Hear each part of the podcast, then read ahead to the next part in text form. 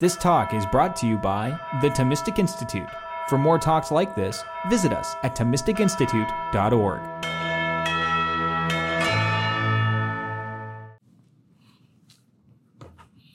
This talk is about moral relativism and its relationship to social and political life.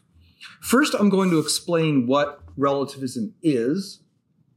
Second, I'm going to make some remarks concerning what people are relativists about. Third, I'll say a lot of things about relativism, about morality, moral relativism, including why we don't need it. Finally, I'll wrap things up with a thought about why, why life is better without relativism. Relativism, roughly speaking, is the idea that there is no absolute truth that's the same for everyone, but instead, something is true for one person, but not necessarily for another. The opposite of relativism might be called absolutism, if you can remove from that word the political connotations of tyranny or just the nasty sound of being way too dogmatic.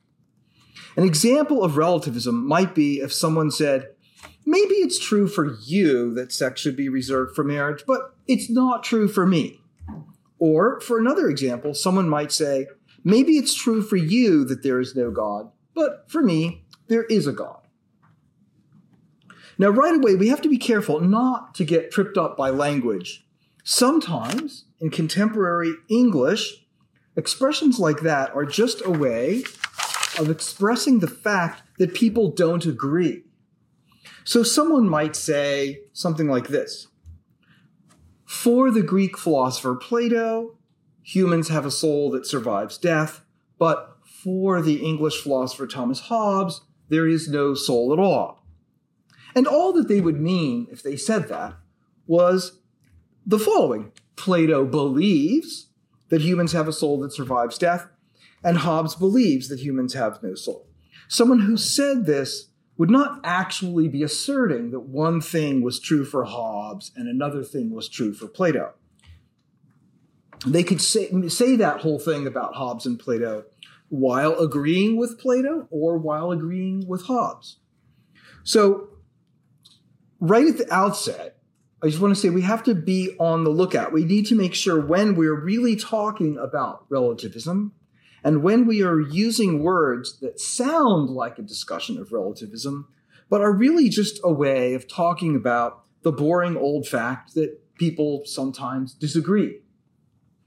Now, actually, relativism rejects the idea that people disagree.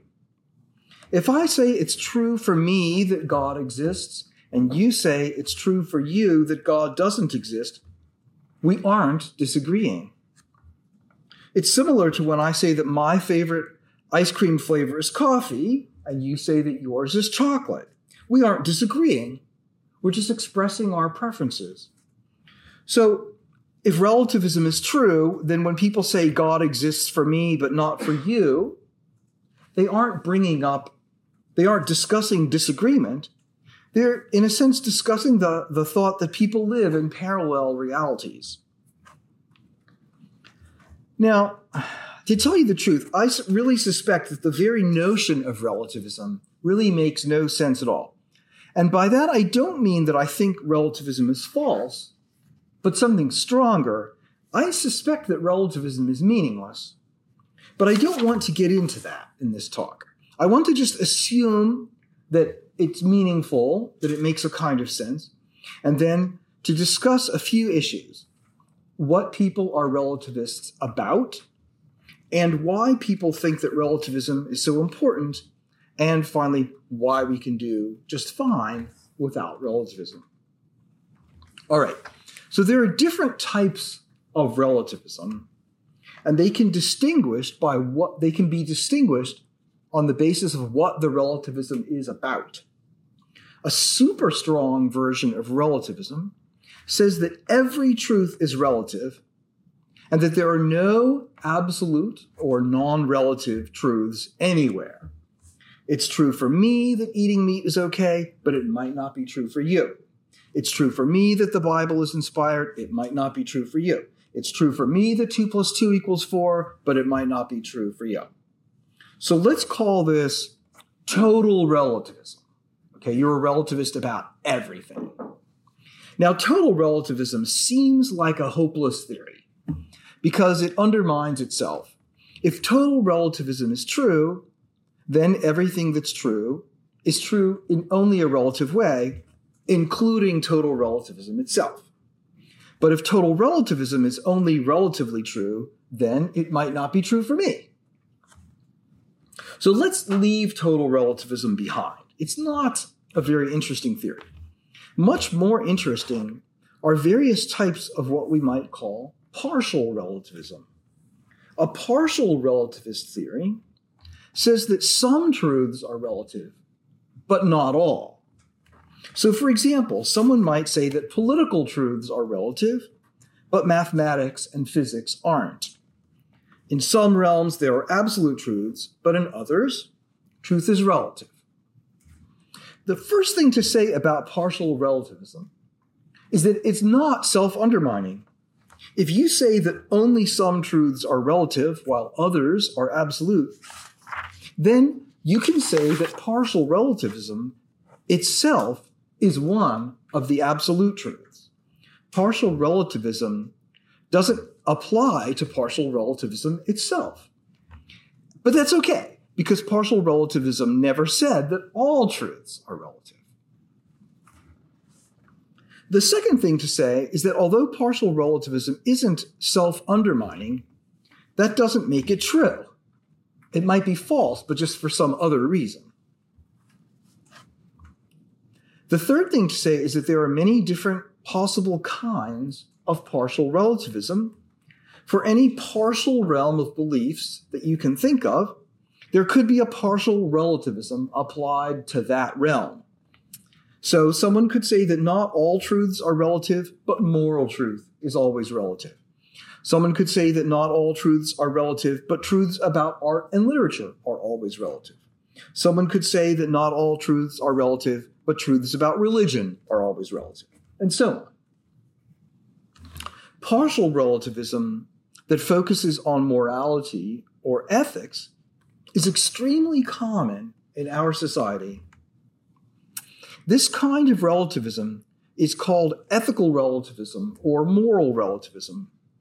Many people believe in moral relativism, or anyway, they think they do. I want to focus on moral relativism for a while now. Moral relativism says that although not all truths are relative, moral truths are. Claims about what is right or wrong are never absolutely true. They are only true for this or that person.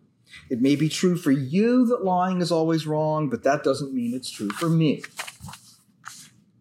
Now, why would someone believe in moral relativism. One reason you sometimes hear is this people don't agree about morality, so therefore morality is relative. Or here's another version of the same kind of thought you can't convince other people about right and wrong, so therefore morality is relative. Now, this is not a good reason for believing in moral relativism. Just because people can't agree on some truth doesn't mean that that truth isn't objective. It might be out there in all its absoluteness and glory without everyone being able to agree on it. Maybe it's out there, but really hard to see. Maybe it's out there, but some people are blind or stupid or whatever. Maybe it can be proved, but the proofs are really complicated and most people can't follow them. Or maybe it can't be proved at all, but it's true anyway. In short, the fact of disagreement, or the fact that it's so difficult to convince others on moral questions, doesn't prove there's no truth. It doesn't prove that there's nothing to disagree about or to prove. There's a lot more to be said about whether moral relativism is true. To give a full account we would have to start by thinking through important background questions, like what morality is in the first place. Then we would have to look at all the arguments people offer for thinking that moral claims are relative. Then we would have to ask how those arguments could be responded to and what a good non relative theory of morality would look like. To discuss all of that would take all night. In fact, it would take probably a few single semester courses, right? So I can't go into it all. Luckily, I think it's okay not to do that for our purposes tonight. And that's because, as far as I can tell, almost no one actually believes in moral relativism. They may say they do, but they really don't. They don't, for example, think that it's just relative whether torturing small children is wrong. I say this to their credit. If I said to them, well, it's true for me that torturing small children is acceptable, they would say, sorry, pal, it's not true for you. And if you think it is, then you are seriously wrong. Okay, admittedly, there are a few people who really do believe in moral relativism, but pretty much they're all professional philosophers. And that should tell you something. I think that most people who seem to be relativists actually are something else.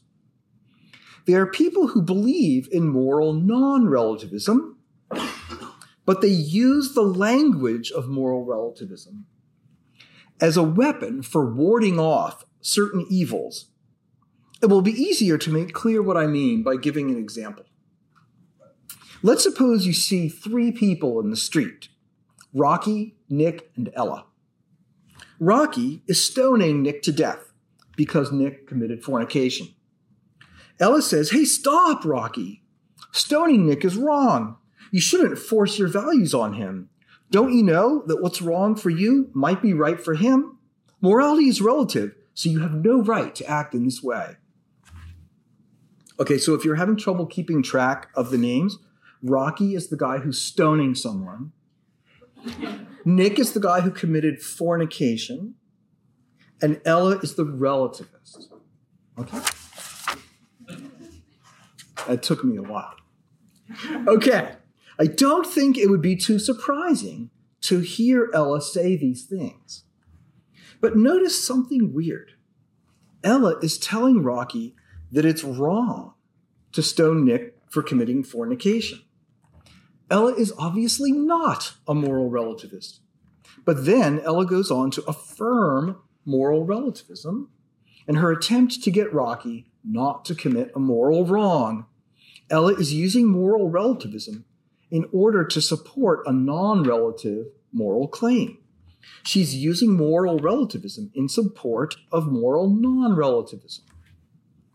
I said that this is weird. It's actually worse than weird. It's okay, incoherent and self undermining. Above, I said that moral relativism, whatever its flaws might be, isn't self undermining in itself, and I'm not backing away from that now. I am saying, however, that it's self undermining to use moral relativism in defense of moral absolutism. If your appeal to moral relativism is true, then you shouldn't be using it to support a non relative moral claim. In fact, if Ella makes that mistake, Rocky can simply turn to her and say, Is morality really relative? Well, then, it's right for me to stone Nick. Why would Ella act in this incoherent and self undermining way? Well, for one thing, it's probably the case that Ella hasn't had a chance to attend enough talks sponsored by the Thomistic Institute. But I think that there's really something else going on here that's worthy of reflection. Ella is trying to prevent Rocky from wrongly interfering in Nick's life. Ella thinks either that Rocky shouldn't interfere with Nick's choices at all, or else that he's interfering in the wrong way. For example, maybe Ella thinks that it would be okay for Rocky to act, but uh, sorry, maybe Ella thinks that it would be okay for Rocky to ask Nick out for coffee and have a little chat about sexual immorality, but that bashing Nick's head in is taking things too far. Now perhaps you can begin to see the connection with social life and politics. When Ella makes use of the language of moral relativism, she does so to foster a certain social and political good, namely the preservation of a space within which people can make certain choices without fear of suffering undue pressure or violence. But since she really does think that that good, the goodness of having that kind of space, that that good is an absolute good, an objective good, she's not a relativist. And her appeal to relativism is part of an attempt to accomplish something non relativistic. Let's help Ella find a way out by distinguishing Ella's tool from Ella's goal. Ella's goal is to protect Nick from a certain kind of interference. That's her goal. Her tool is the affirmation of relativism. As we've seen, Ella's choice of tool undermines her goal, but we can ask whether a different tool might enable Ella to reach the same goal, namely the goal of protecting Nick from wrongful interference. One alternative tool is the distinction between making an ethical claim and forcing people to go along with an ethical claim. You can think that something is morally wrong without thinking that it's right to force other people to conform. For example, I think fornication is morally wrong, but I don't think I have any right to force people not to commit fornication. Likewise, you can think that something is morally obligatory without thinking it's right to force others to conform. I think that helping your parents when they are old is morally obligatory, but I don't think I have any right to force people to help their parents when they're old. Notice, by the way, that when we talk about forcing people, this can take two forms non political and political. Rocky is trying to force Nick to not act in a certain way, but he's not doing so politically he would be forcing him politically if he tried to get Nick's behavior criminalized. Rocky's kind of like being a vigilante. All right, so this distinction between making a claim and enforcing a claim might sound obvious. And maybe in the abstract it is, but in practice, people get confused. If you merely make a moral claim, people will sometimes say something like, How dare you try to force your values on me? So, for example, suppose someone says, I think it's wrong to commit fornication. The person who says this might not be trying to force anything on anyone in any way. But we all know it wouldn't be surprising if someone reacted by saying, How dare you force me to act in accordance with your values? This isn't really a logical reaction, but it happens all the time and avoiding it requires mental discipline. Perhaps you could guess already the way in which I think this is relevant for our topic. Ella doesn't need to appeal to moral relativism in order to get Rocky to refrain from using force on Nick. She can hold on to moral absolutism, but then appeal to the principle that knowing that someone is acting wrongly doesn't give you a right to force them to act in a different way. This is a much more logical strategy for her because it isn't self undermining and incoherent. Likewise, shifting to the political level, Ella doesn't need to appeal to moral relativism in order to dissuade Rocky from criminalizing Nick's behavior she can firmly embrace moral absolutism, moral non relativism, including moral non relativism about the topic of fornication, but then say that although fornication is wrong, it's not the sort of thing that should be criminalized. The point in both cases is that she doesn't need relativism to get Rocky to not interfere in Nick's life. Okay, so that was the first alternative tool the distinction between making a moral claim and forcing someone to go along with your claim. Once you see this difference, this distinction, you don't need relativism. Now, I want to go on and talk about a second tool, but before I do that, I want to pause and say something about the question of interference in other people's lives. I have granted that some interference is bad. But I don't want to give the impression that I think that it's always wrong to interfere with other people's decisions. First, I think it's fairly clear that at least sometimes it's acceptable and even obligatory to tell someone they are going astray. I know my life has been improved by other people calling me out on things. And I hope I would have the guts and the charity to do the same for others in the right way at the right time. Second, there really are times when we have to not just tell people that what they're doing is wrong, but block their actions. Sometimes we really have to intervene. In the silly example I gave earlier, Ella should not just argue with Rocky, she should grab his arms and make him stop. Third, there really are times when immoral behavior needs to be criminalized. Shooting people or stoning them should be against the law.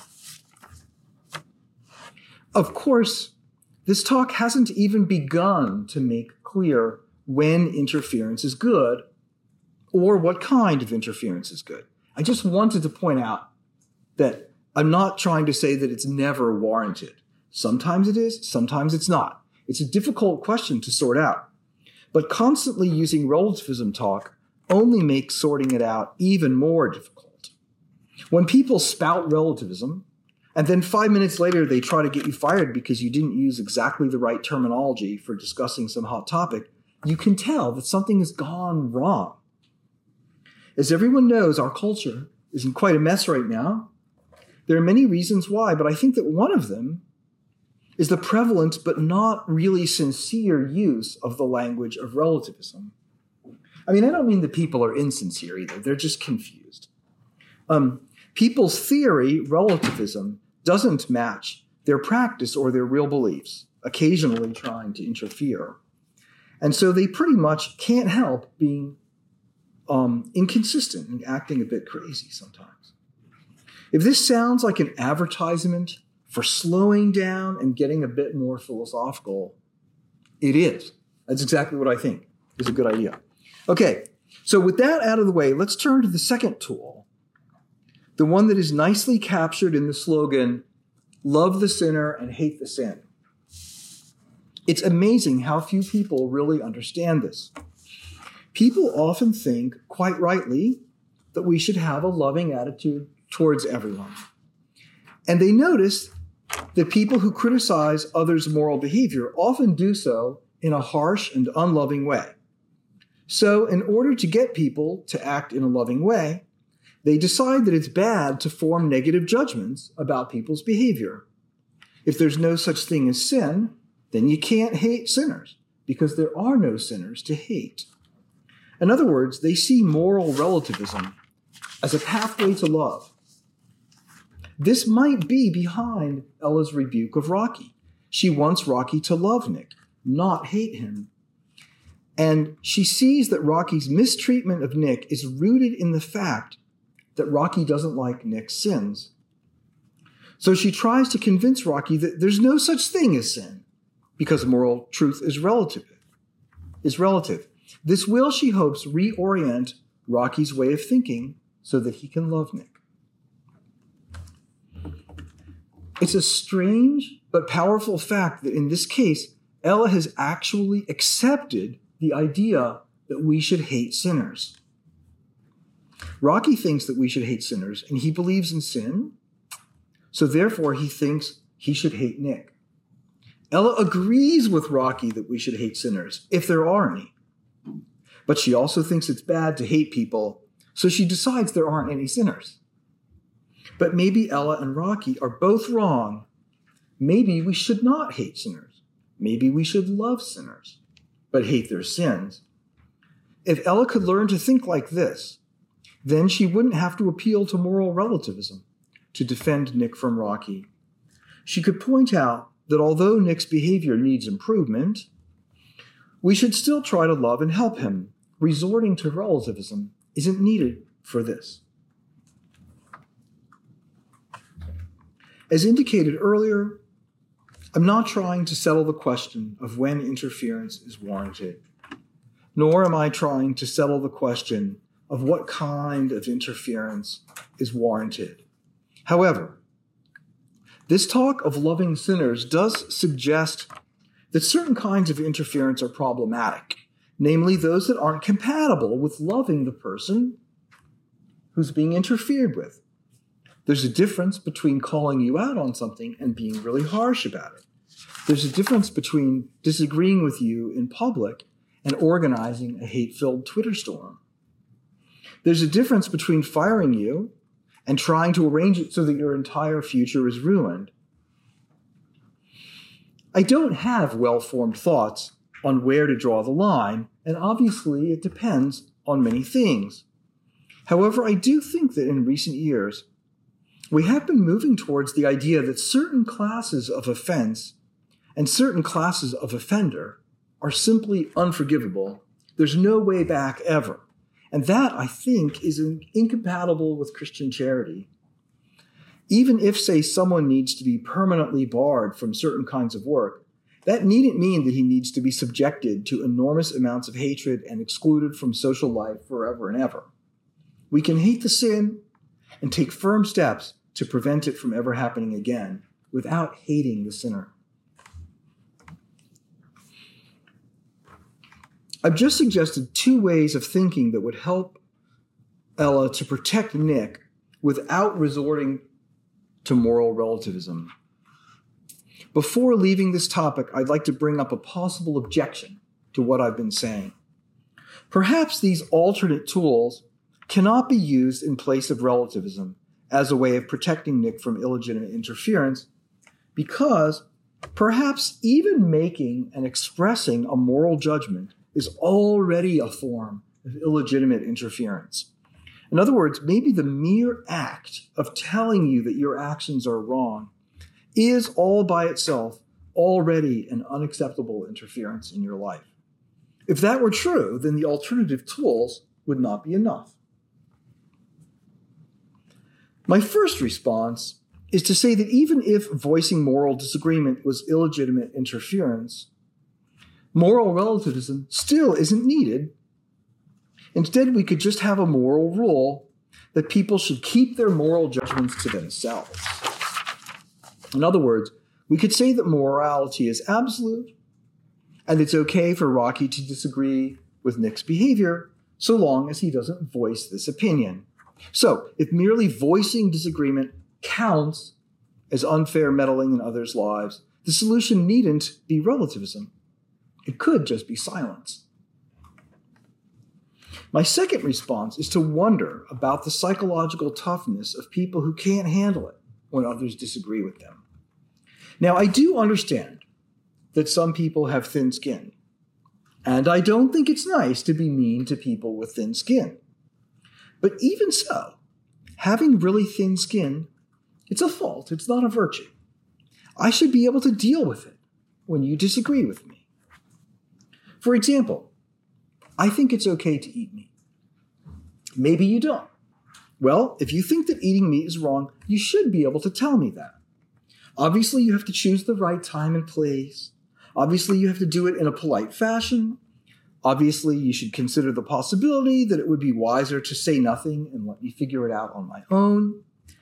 Maybe you can tell me that I'm so, maybe you can tell that I'm just so amazingly sensitive that I might have a nervous breakdown if you raise the issue. So you think that on balance, it's better to just let it go. Fine. There are always specific considerations that need to be thought through, and kind people will think through all of this. But it remains the case that in principle, you have a right to voice your disagreement. It might make me uncomfortable. It might make me feel a bit pressured. But part of being a grown up is dealing with the fact that people don't always agree with you. If I can't get through life without requiring everyone to be really nice to me all the time and always agree with me, then maybe I'm the one with the problem. Maybe instead of resorting to moral relativism, I should spend more time backpacking or join the army or whatever it takes to toughen me up. Above, I said that Ella's appeal to moral relativism was incoherent, inasmuch as she is appealing to it in order to make a point about morality. But now I want to discuss a more subtle version of Ella's approach, one that might not suffer from this flaw. Maybe she isn't a total moral relativist. Maybe she's just a relativist about some moral issues. In particular, maybe her idea is this morality is absolute whenever your actions affect other people. But when your actions affect only yourself, then morality is relative. In other words, this theory holds that interpersonal morality is absolute, but personal morality is relative. So, for example, the obligation not to kill innocent people isn't one of those things that's true for some people, but not true for others, because it concerns others.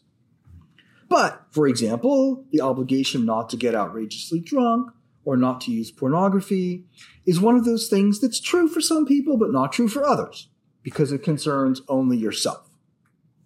If my actions concern only me, then whether they are right or wrong is just true for me. You could say. So this theory is not self defeating in the way that Ella's first approach was.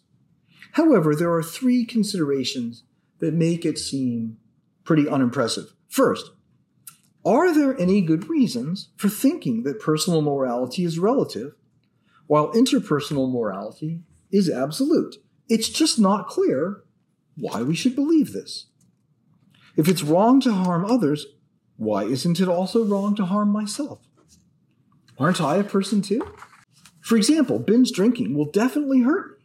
And that's wrong. The fact that the person is me should be irrelevant. Second, the distinction between personal and interpersonal morality is not as clear as people sometimes wish to believe. If I harm myself, that will have spillover effects that will affect other people as well. The idea that I can become lazy or greedy or hedonistic without this harming others is pretty naive. Third, I'm pretty sure that the real motive behind saying that personal morality is relative is the thought that actions that affect only me, if there are any such actions, that these actions are actions that other people shouldn't interfere with. Well, if interference is the issue, then we should return to the points that we were making before. In order to argue that interference is bad with regard to a certain realm of action, it's not necessary to say that moral relativism holds sway in that realm. One can just as easily stick to moral absolutism, but then add A, that making a moral judgment doesn't mean forcing the other person to abide by it, and B, that we can hate the sin without hating the sinner. So overall, even though there's no incoherence in this second version of Ella's position, the version that distinguishes personal from interpersonal morality, it's still not a very convincing position. Now, let me take the analysis one step further. I have suggested that people adopt a relativistic stance or use relativistic language because they want to block what they see as unjust interference. But there might be a deeper issue there's a certain attitude towards life that I think is now pretty widespread in our culture. I call it feelings management. The idea of feelings management is the idea that the task of living consists in managing your feelings so that on balance they're as positive as they can be. Now, I've chosen the word feelings on purpose and to straddle both emotions and physical sensations. Feelings management is concerned with both, and figuring out how they are related is a crucial task for feelings management. For example, running a marathon is pretty unpleasant, but having run a marathon gives you a sense of accomplishment, bragging rights, and so on. For some people, the negative sensations of pain and fatigue involved in running the race just don't outweigh the positive emotions at the end while for others, they do. And of course, you don't just have to balance physical sensations against emotions. You also have to balance physical sensations against other physical sensations, and emotions against other emotions. It's very complicated. But anyway, feelings management is about somehow juggling your physical sensations and your emotions in such a way that overall you end up feeling as good as possible. I think that for a lot of people, trying to live a good life means being a good feelings manager. You try to avoid physical pain, but perhaps a little physical pain is a price worth paying for the sake of being healthier. You enjoy your successes, but you try to avoid gloating about them because when others feel bad in comparison, you end up feeling guilty. You try to avoid feeling guilty, but maybe a little bit of guilt helps spur you on to accomplish something satisfying. Regardless, the ultimate test through all of this is how it makes you feel. Now, notice when I first gave the example of running a marathon, I noted that running a marathon seems to be a good choice for some feelings managers, but a bad choice for others. What works for you might not work for me. This really does seem to be a realm where relativity reigns, right? How, you, how feelings balance out. It differs from person to person. All right, so let's look at this more generally. If life is all about feelings management, then anything that affects our feelings is a candidate for relativism. Now, surely moral judgments affect our feelings.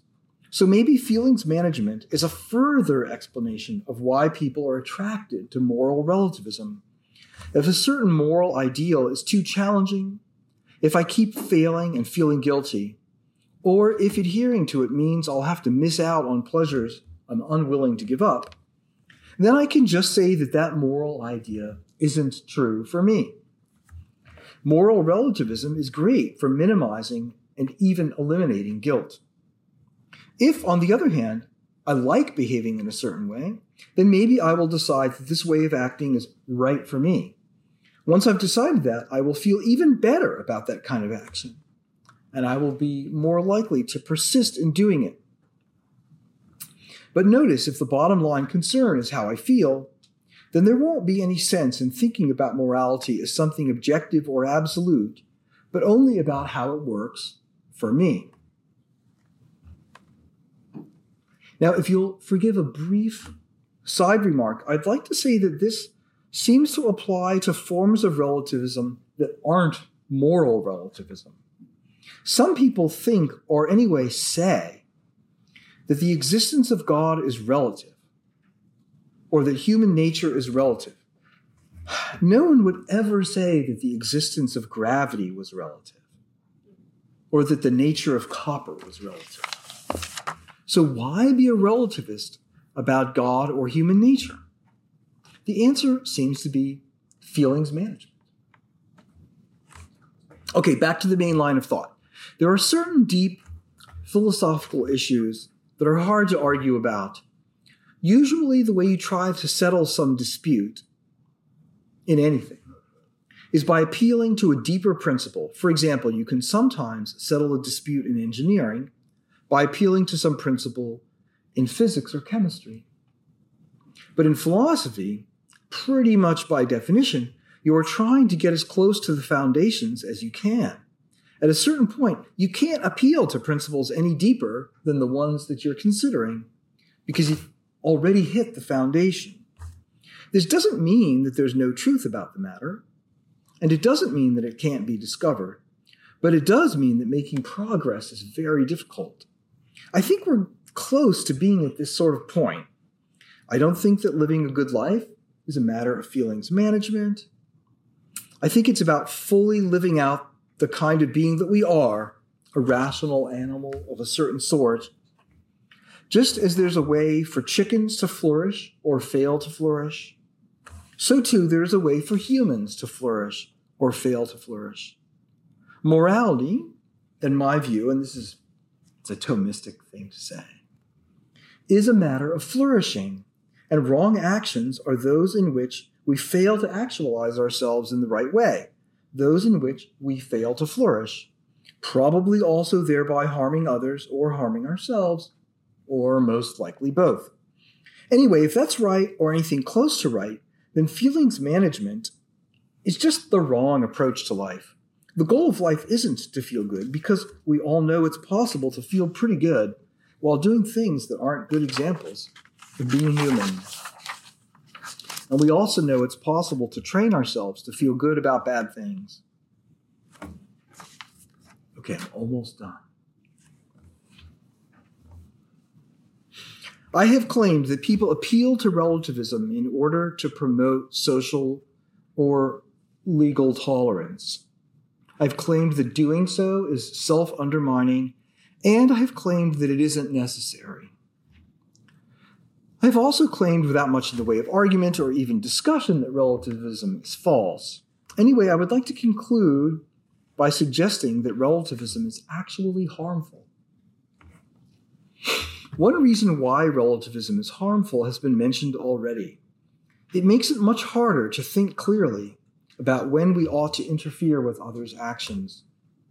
If we are constantly insisting that there's no right and wrong, and then occasionally lashing out with cancellation campaigns or big jail sentences, we're not in a good position to think things through in an organized way. But there's a deeper problem. Relativism is harmful because it means in the end that there's no right or wrong way to live your life. If there's no right or wrong way to live, then there's no such thing as success or failure. No such thing as a life lived well or a life lived badly. If that's so, then in a very important sense, life is meaningless. It might be enjoyable or not enjoyable, but that's not the same thing. Indeed, although I, above I suggested that many people use relativism as part of feelings management, there have been philosophers for whom relativism was a source of suffering. So Nietzsche seems like an example here. My point, at any rate, is that appeals to relativism aren't just bad arguments. They also contribute to the general feeling that life is pointless. That's not good. Isn't the, isn't the incidence of misery, depression, and suicide high enough? I think we do better to drop all this relativism talk and relearn how to talk about what is good and what is true and what is beautiful. People don't agree on these topics. That's true. It might lead to conflict, but it's not as if we don't have conflict now. Obviously, all of this is only the beginning of a very long investigation. Moral relativism can ultimately be overcome only through a positive view of what ethics is about, and also through getting the contents of that ethics right. You have to see that life isn't about feelings management, and you have to see that ethical principles involve not only judgments about what's right and wrong, but also about when it is and isn't legitimate to interfere with others' decisions. If we get all that straight, we will no longer be tempted by relativism. Instead, we'll be drawn to the truth